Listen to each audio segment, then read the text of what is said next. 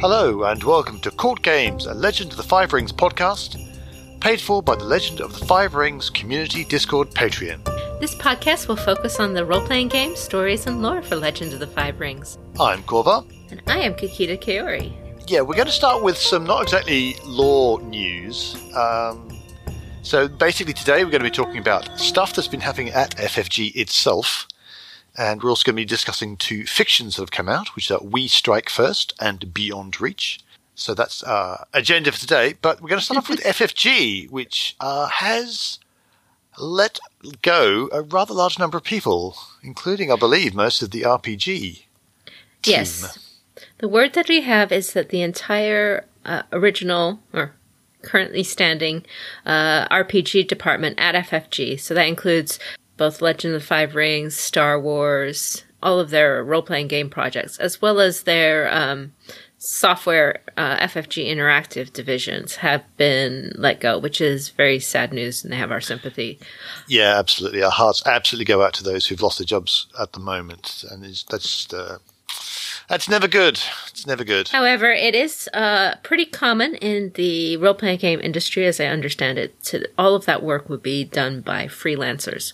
Uh, and uh, from what we've been told from those who work with it, FFG already had a fair bit of freelance writing done uh, for the books. We at least know that um, the fictions, in all the role playing game books, and a fair bit of the design was in there. FFG was unusual in having an on staff role playing game like department of size uh, mm. compared to what I know the industry. However, there's another light at the end of the tunnel uh, for us uh, in that uh, Katrina Ostrander, who was the original story lead for L5R has been rehired. And so we had been originally concerned that she, that, that hiring might not go through, uh, with the layoffs, but she has been officially yep. reti- rehired as story lead for L5R.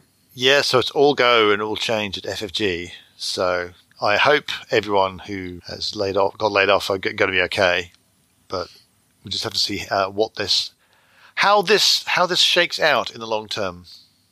Yeah, with the press, uh, with the Asmodee press starting up, because we've seen those uh, novel imprinters uh, coming along. It may be shuffling related to that. Yep. Anyway, but we do have two new fictions. Yay! We do. So the first fiction is called uh, We Strike First.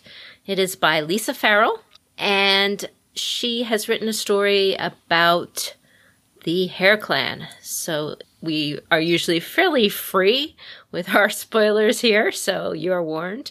This yeah, this one does have some repercussions. Oh yes.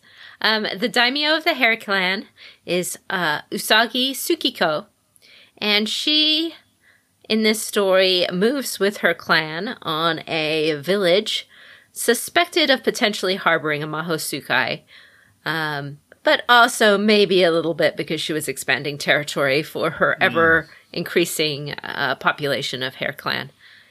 And uh, when she is faced with failure and weakness, uh, she is severely wounded. She accidentally, maybe on purpose, we'll talk about that, uh, falls mm. into the uh, influence of that which her clan once hunted. Yep.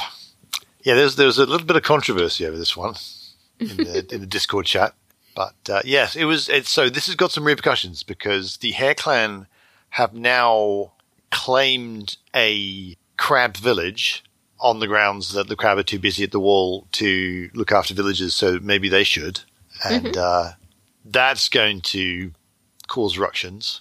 Well, we should probably talk about what the Hare Clan is. Yes. Uh, it is not a minor clan that has been explored prior to this in the uh, new 5R lore, though we did have some introduction to it in the old 5R lore. So, yep. the Hare Clan, assuming the old lore still holds true, which seems to be the case for everything, yep. Um, is was created in 750 uh, after the rise of the blood speaker Iuchiban, um, that blood speaker raised an army, and the founder was a Ronin uh, Richin, who was born in the Crab Clan. He was a Yasuki who joined the Hida school, but he was addicted to drinking and gambling. And that got him cause to be thrown out of the clan. And he was living in Ryoko Owari as a gambler, smuggler, thief, um, Han Solo type. Uh, Yep. But uh, he happened to be one of the very first to see Iuchiban's undead army marching on Ryoko Owari. So, um, he came back, told the magistrates in there the city was able to be evacuated because of that, and then Ryechin went on to fight against Iuchiban in the battles to come. Yep. And after Iuchiban was captured, Ryoko Owari was still held by a lieutenant. And the Emerald Champion requested a volunteer for a suicide mission, which Ryechin did to take down the defenses. And then he saved the Emerald Champion. And for all the things he did, he was allowed to found his own family, and that's how the Usagi family was created. Oh, and and they've always been very anti Mahotsukai because of this, because of their history. Right. Anti Mahosukai, yes. Um, and their mandate, official mandate, is Hante Mahosukai with the, within the Empire. But that mandate is also duplicated by the Phoenix, who feel touchy about anybody invading that territory, and the Kuni. Yeah, yeah. I mean, the Kuni, admittedly, the Kuni are more Shadowlands and Blood Speakers and, and Mahotsukai are kind of like an offshoot of that. But yeah, yeah. So, in times of peace, probably for a long time, the Usagi family maybe didn't find so many Mahosukai, though they, you know, that was their mandate. So, um, it currently holds the plains south of Ryoko Owari. Now, in Yep. old lore, they were pretty aggressive towards other minor clans and often needed to be expanding. There's a little joke in its name about its ever growing a population. Yep, yep. Uh, it went to war against the Fox clan in uh, Old 5R when Toshimoko was a young man and he was involved with that mm-hmm. that war. So it's always been expanding. So there's this Yeah, yeah. whole we'll find a Mahosukai there and take over this town that we found the Mahosukai in. So that that's a little bit of a background Yep. for the Hare. They're also interesting in that they're the only minor clan that has more than one family because there's the Usagi and there's the Uesigi, which is just an interesting setup for them. Well, that uh, the Usugi is um, was made in during the timeline after this point in in uh, in New Five R. So at this point in It's just them. this, it's just the Usagi family. Yeah. so we did get some good lore nuggets out of this particular story. We got some. We got to see the end of a Hare Clan gempuku, where the prospective applicants have to go out and attempt to catch a rabbit with the bare hands. Uh, you don't necessarily need to succeed, apparently, but you need to try. But and coming back with two is like super super awesome. special and awesome. Yeah. so uh, our Hare Clan daimyo or Hare Clan champion has two kids. One of the you know who could be the heir. One of whom did not come back with one, and one who came back with two. So it's like, aha, you're clearly my heir because you're fast and clever and stuff. Yeah, I read when I read the story, they never mentioned that the oldest child or the Shun, the presumed heir who came back with two, was necessarily her daughter. Oh, that's a good. Uh, yes, that's a good point. I was I was assuming. I have to admit, but A lot of people presume that, but and I assume that at the very least she's related because of Hmm, you know she's made the heir, but she could be a niece or they could have a you know broader tradition Yeah. than that. It definitely is given the impression that uh, her son would normally be made the daimyo even though he was younger, and then uh, Shun, who is the child who is the young person who is the heir, was made the heir because she came back with two rabbits and Yep. was just really awesome at it. And in in New 5R, there is a, a movement away from automatically presuming that the male child will be the heir Mm. and it's more the oldest child, even Yep. in very traditional clans like, say, the Crane, where the father doesn't necessarily like the oldest child that much either. Hmm. So uh, if it's if that's the case, so in Rokugan, the oldest child is more likely to get progenitor Yeah. rather than the male child, then it being unusual saying that Tsukiko bypassed her son for Shun would not be weird at all and would not require coming back No. with two rabbits. So I think it might be more like a cousin. It's it yeah. It's it's a it's a bunch. I mean, there's a bunch of details we don't know, Right. but yeah, It's just never said it's her daughter, so you don't need to presume that. that's true. Uh, they also eat the rabbits that they catch, which, depending on some some people's um, reading of Rokugan, is very very strange and unusual. But I don't know. It all depends on the individual. It's worth mentioning. So this Hmm. is at a high feast. This isn't starvation food or anything like that. This is like a formal feast.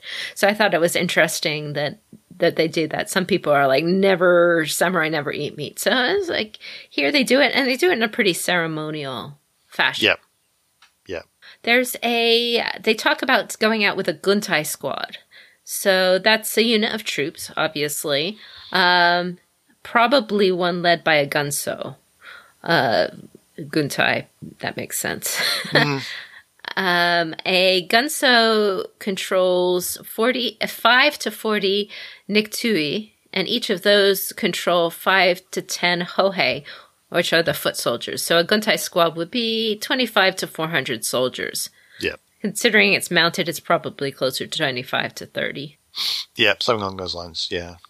Um, they also meet up with a Hiruma patrol, who's also led by Gunso. So we're probably about the same size. Right. And it is mentioned the the kura, which is a traditional Japanese storehouse. They mention finding that at the village and, and how prosperous it all. Um, Yeah.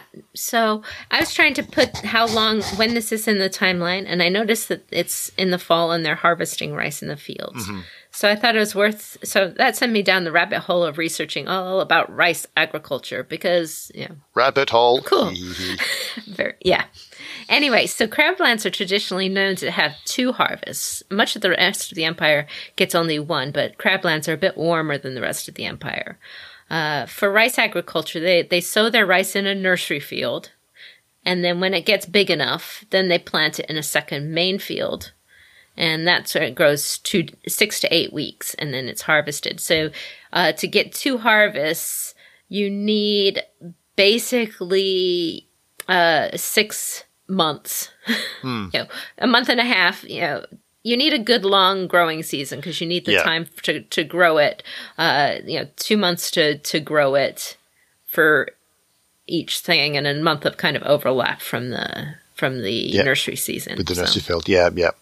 And so that's about approximately Octoberish would be about the last harvest you'd get. In some places, the second harvest isn't necessarily rice; they would actually plant something else in the fields, as and which would also be crop rotation, which is a, a useful thing when you get into agriculture. but I I can't remember if they were mentioned specifically about harvesting rice, but they were harvesting. So to They were harvesting rice. It was Yeah. in the flooded fields, so yeah, so so two harvests, which is quite good. Um, we also find some things about how the Usagi at least go to check to see whether or not there's maho in the place. So you're checking limbs for cuts, you're taking any books and scrolls you found, and you're watching during the night for suspicious activity. Yeah, I think it would be pretty intrusive if you're a peasant and somebody's suspecting Maho Sukai comes to Oh, town yeah. because they'll be doing full body inspections of everybody, and it definitely would cause a lot of resentment whether or not I- you I had a right to be there. Absolutely, especially when it's like, um, we, we're a crab village. We're in Hiruma lands. Should you be doing this? And well, we're samurai. What do you? What you know? It doesn't matter. it's not up to you. It's way above your pay grade to decide. Um, so it's and we're curious as to whether or not this is a common pattern. Whether the whether Hare claim possible maho and say, oh well, we clearly need to look after this village just in case. And it's also a question whether they often do this to a great clan, because I think they might have bitten off a little bit more than they We shall see. I, I think that mm. it's a good example of a case where you can play your Rokugan in different ways. And mm. at, the way I like to think about it is that there's a war peace scale, and in a peacetime, the crab would be all over Aye. this. yeah, if it wasn't, if if it wasn't for that, there'd be a Kuni investigating the original Maho Sukai. They'd not be interested in having the Asuka, uh, Usagi jump in there or anything else like that. But uh, in wartime, they're distracted. The samurai withdraw from the, the villages, leaving the villages vulnerable to not only ambitious minor clans, but Ronin bands, eh, Maho Sukai themselves. Any other Yeah. trouble comes up, they- just don't have the manpower. So that's, It, it- it must be said, they sent a patrol. yeah. There was a. Hiruma patrol. So they're clearly not that disconnected. And then when that patrol fails to turn up, shenanigans. There's going to be shenanigans. But but this is it's a very interesting setup that we've got. This is this is a really interesting thing. Um, there's also another piece of information, which is that um, it is mentioned that sometimes a shugenja cannot heal a limb necessarily, depending on how damaged it is. But an artisan can replace that limb with an artificial one. Right. So Rokugani prosthetics are in fact a thing, Mm. and we've mentioned it. You know, it's been mentioned in other places before, but yeah. uh, it's it's kind of cool. Especially you can imagine those Kaiu artisans making clockwork lights and stuff.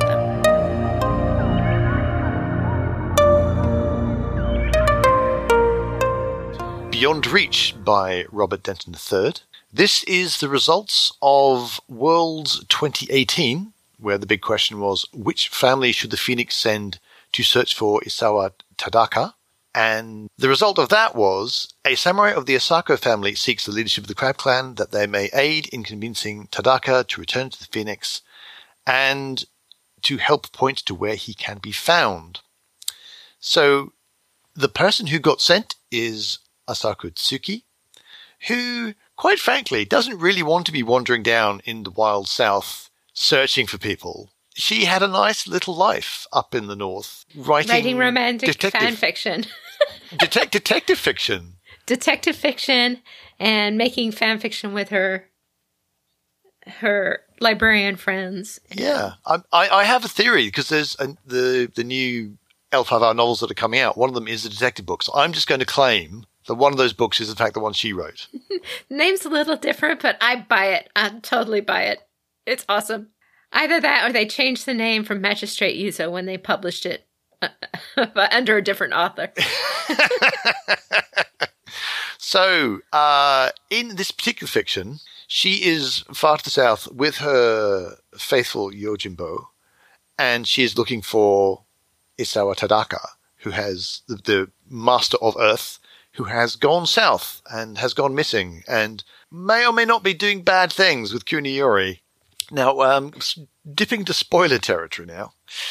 Um, Kuniyori is doing bad things. Kuniyori is doing bad things. We, we weren't quite sure quite how bad until now, because Asako Tsuki gets stonewalled, first of all, um, but trying to get into Heaterlands. And then she's just told, nope, no one's getting into Heaterlands, which is interesting in and of itself, actually, that that's happening. And then when she does, she's saying, hey, hmm, maybe he's been looking at temples. Maybe he's doing the rounds of the various temples. I know where these temples are. I'm going to go have a look. Temple one, no Tadaka or no Kuniyori. Temple two, nothing. Temple three, nothing. Temple four, nothing at all. There's no people here. There's no nothing here. Hmm. Hey, what's this? A secret door? Oh, I found someone's lab of evil. Oh, oh my god. Oh, so much evil. Oh, and it's all assigned Kuniyori. Kuniyori did all of this. This is what Kuniyori did. and he wrote it in his journal. His big book of the evil stuff that Kuniyori did. It's like, so she, um, quite understandably, tortures the place, takes evidence, and goes to the nearest part of civilization. Well, she doesn't get very far because she's she goes she leaves the temple and her Yojimbo's slung over the back of a horse. Yeah.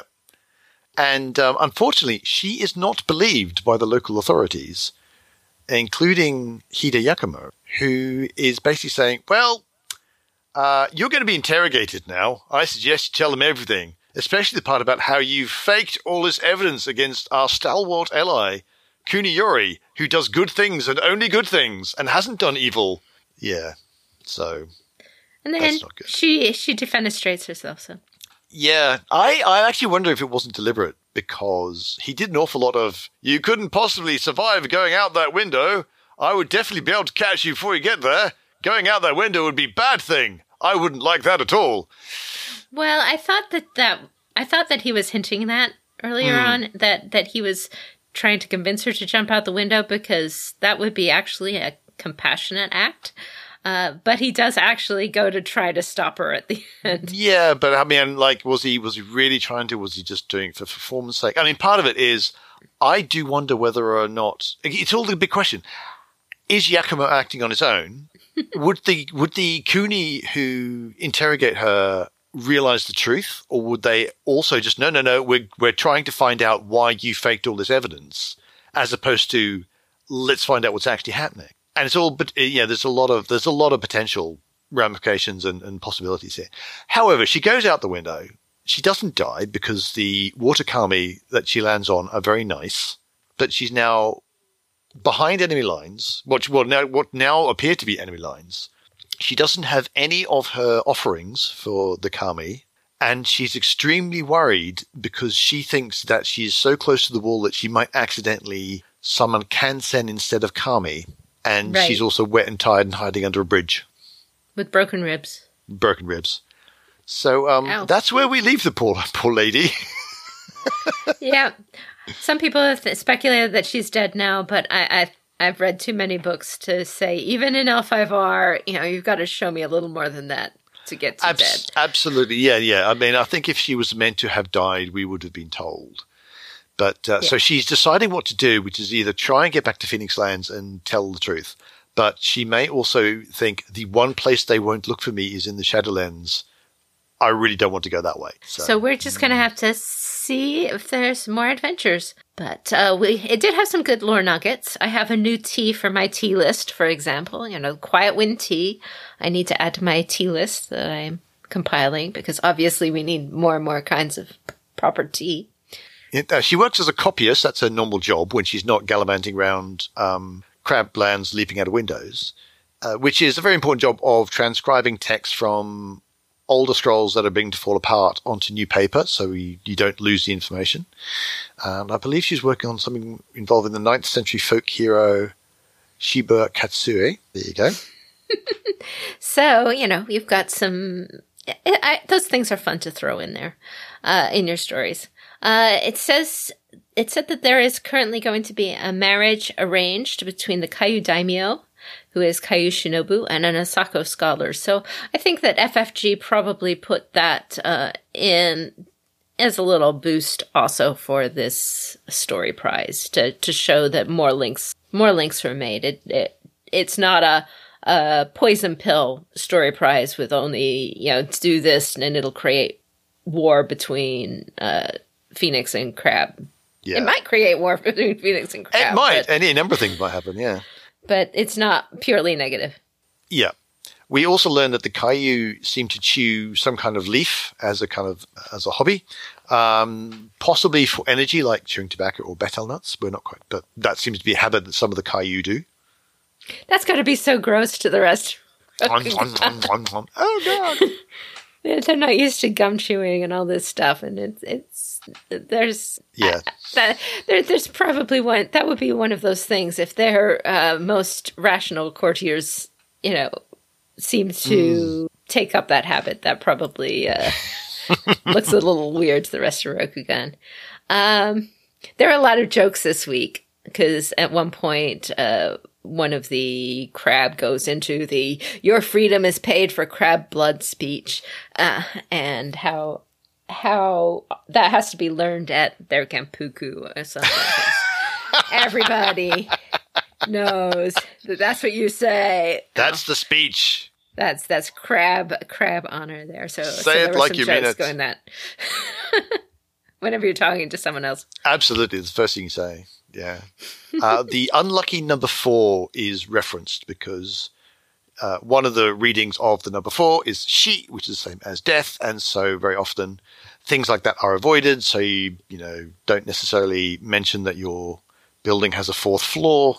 You don't have a, a castle tower that has exactly four floors. That sort of thing. So, and that's from Japan. Yep. So. And China, but yeah. and China. Um, they mention the uh, feathers within branches school of swordplay as practiced by uh, uh, Suki's Yojimbo. No longer Mm-hmm. practiced by Suki's Yojimbo. Uh, no, not if Yakumo's right. I mean, yeah, poor guy. Yeah, he, he he sends them to visit the fortunes. I believe was Yeah. the colloquialism. I think that was how it was phrased. Yes. Uh, you have mysteries like the celebrated cases of Magistrate Yuzo, are apparently common and popular stories, presumably written and rewritten and passed around and put onto woodblock cuts. Or written by uh, very nice uh, Phoenix Asako librarian fangirls like this. one. Who absolutely should not be sent on missions. Messi- um, who should absolutely not be sent on missions down to the crablands and jumping out of windows. Right. So um, we got a pretty good description of shrines. So in this story too. So they talk about the honden, which is the central sanctuary of a shrine. And it's also noted that bushi are generally forbidden to go in the inner shrine of a sanctum uh, of, of a, a temple or any of these shrines. So she can go in there, but she can't take her yojimbo inside this honden for this shrine. Yeah. And then inside the honden is the Shintai, which is where the inner spirit of the shrine actually resides. And that could be a mirror or a sword or a statue or a jewel or a rock. And sometimes a Shintai is not something inside a shrine per se, but is more like a tree or a mountain or a hmm. waterfall. Yeah, It's the, the shrine is built around it sometimes.